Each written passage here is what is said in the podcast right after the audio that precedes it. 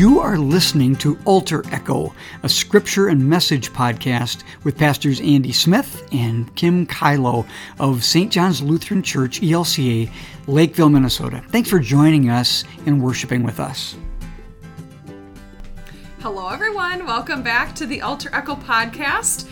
Uh, for for an unusual change of pace today, um, Pastor Andy and I are both coming to you in the Scripture and Message podcast. Is this like double barreled? I mean, we're going to give it to him from all angles. All sides. Well, maybe not all angles, but at least a couple of different angles, right? One of us might be too much on a weekly basis, but two of us is doubly too much, maybe for people, huh? That's But right. we're going to do it anyway.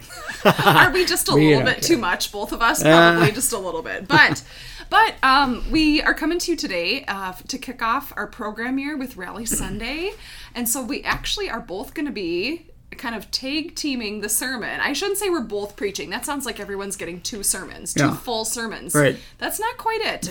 But we will both be sharing included in the one sermon on Sunday.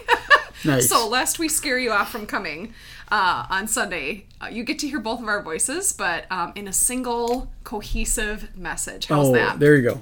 Good, well done, well defined. That's right. Yep. But we haven't even told you what we're going to talk about yet, have we? We we haven't, and it- maybe what's going to happen is we'll flow right out of the gospel lesson today and kind of reveal what this is all about, why we're kicking it off this way, and hopefully what a great and joyous thing it's going to be for people. A mystery, a surprise, and a delight. All wrapped in an enigma.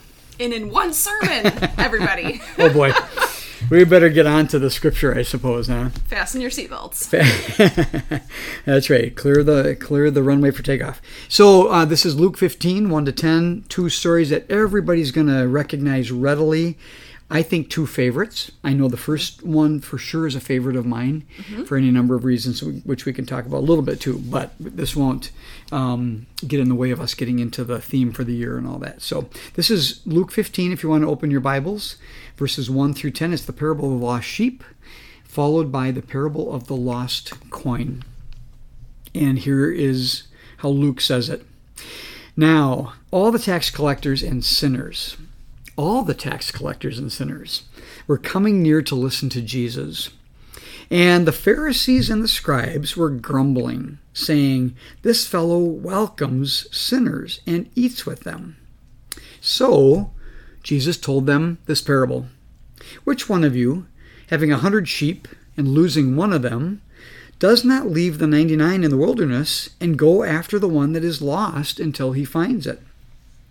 When he has found it, he lays it on his shoulders and rejoices. And when he comes home, he calls together his friends and neighbors, saying to them, Rejoice with me, for I have found my sheep that was lost. Just so, I tell you, there will be more joy in heaven over one sinner who repents than over 99 righteous persons who need no repentance. Or, what woman having 10 silver coins, if she loses one of them, does not light a lamp, sweep the house, and search carefully until she finds it? When she has found it, she calls together her friends and neighbors, saying, Rejoice with me, for I have found the coin that I had lost. Just so I tell you, there is joy in the presence of the angels of God over one sinner who repents. Dear friends, this is the gospel of our Lord. Praise to you, O Christ.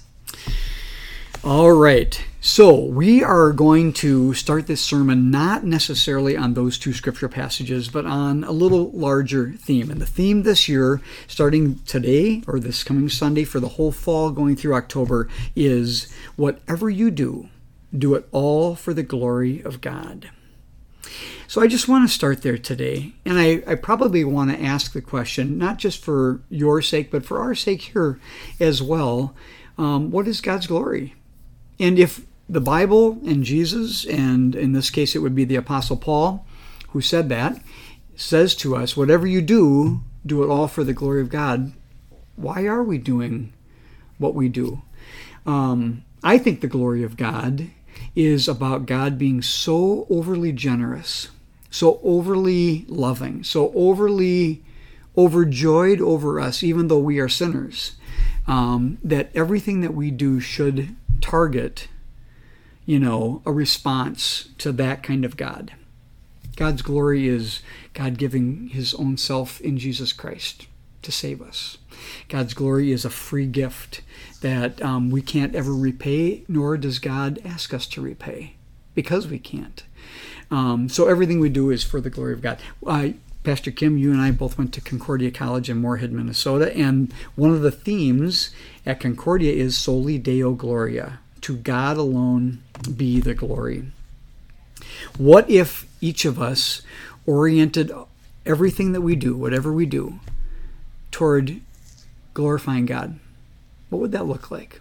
Would that change the way we live? Of course it would. If we look at what we do and it isn't very glorifying, we look at that and say, um, I've got to change that way. You know, so anyway, this I think this theme this year is a little bit about self-searching and about saying, if we looked at our lives, could we say that everything that we do is for the glory of God? The answer is no. We're sinners. We never do things perfectly. But could we turn our lives in such a way that our perspective, our mindset, our awareness, our everything that we do um, is in the context of trying to do everything we can to glorify a loving, wonderful, saving, all good God of our lives. So, where does that take you next in your thought process? Well, uh, one of the first things that you said just there was that God does this because God is overly generous, right? And I really heard that in this gospel reading in both of the parables, right? Um, specifically in the generosity Yeah. of searching out the one, right? Uh, maybe that seems like a small thing because it is the one that is searched out, not so many, right? Generosity seems like it has this connotation of um, how much, right? Ah. A grandiosity. Okay. Um, and yet it's the one that matters to God. Hmm. Each one counts. Mm-hmm. And there's a real beautiful generosity in saying that God is willing to go to great lengths Hmm. to come and search and find and care for you Hmm. or for me or for each of us, right? And so then I guess our question becomes what is our response to that, Hmm. right? Um, how do we live? Uh, to glorify God, but also then how do we see that our life starts to matter because we are living in a way that glorifies God? Yeah. How do you make your life count? Because you have been a recipient of this overflowing generosity from our God. So it, it, it, realigns our individual actions to say, oh gosh, you know, one of the, one of the actions that came to mind for me as you were talking about um, glorifying God is how do how do I react when I'm irritated in traffic? Maybe that's maybe a really simple. How do thing. you react when you react? when Well, you... it probably depends on whether or not my kid is in the car. Yeah. That's how I react. But but probably some of those um, those things are maybe not framed within the context of glorifying God. So if we can take that bigger perspective, can we make our life count in a bigger way because we have been recipients of a generosity Mm-hmm. that has outpoured upon us? And can we make our life count in a way that outpours generosity upon other Hmm. people too, right? It would be so easy and probably reasonable for so many of us to go through life just fulfilling obligations and duties and Yeah. expectations and responsibilities. And those are all admirable and noble Mm-hmm. things. Um, but we can do that in a way that's just checking boxes, or we can do it in a way that has impact Yeah. right? That has positive outcomes for other people, Hmm. that follows God's lead of generosity and seeks out the one that's lost among us or Hmm. the one that's in need among us. And I think that way we see a ripple effect of really making our life count. Mm-hmm. Um, I think it might have been our own Elisa Brown who posted on Facebook earlier this week something that I thought was really cool. And it was um, that instead of paying it forward by buying the drink for this person at Starbucks behind you, what if you took that money and paid off the free and reduced lunch debt for somebody else at your school, right? Yeah. Um, how can we have generosity in a way that makes a difference and matters for people and doesn't just treat them to something nice? Nice. I think that might be an interesting metaphor for us as we think about how our actions count and matter Yeah. for others and glorify God. Yeah, yeah. Well, two things on that. One is um, if God has a cer- certain way, God's mm-hmm. heart beats in a certain way for the world. What if we thought about our lives as having the heart of God beating in us? Mm-hmm. You know that our heart is God's heart. or mm-hmm. God's heart can become our heart, uh, or ours can become God's, and, and we have that perspective.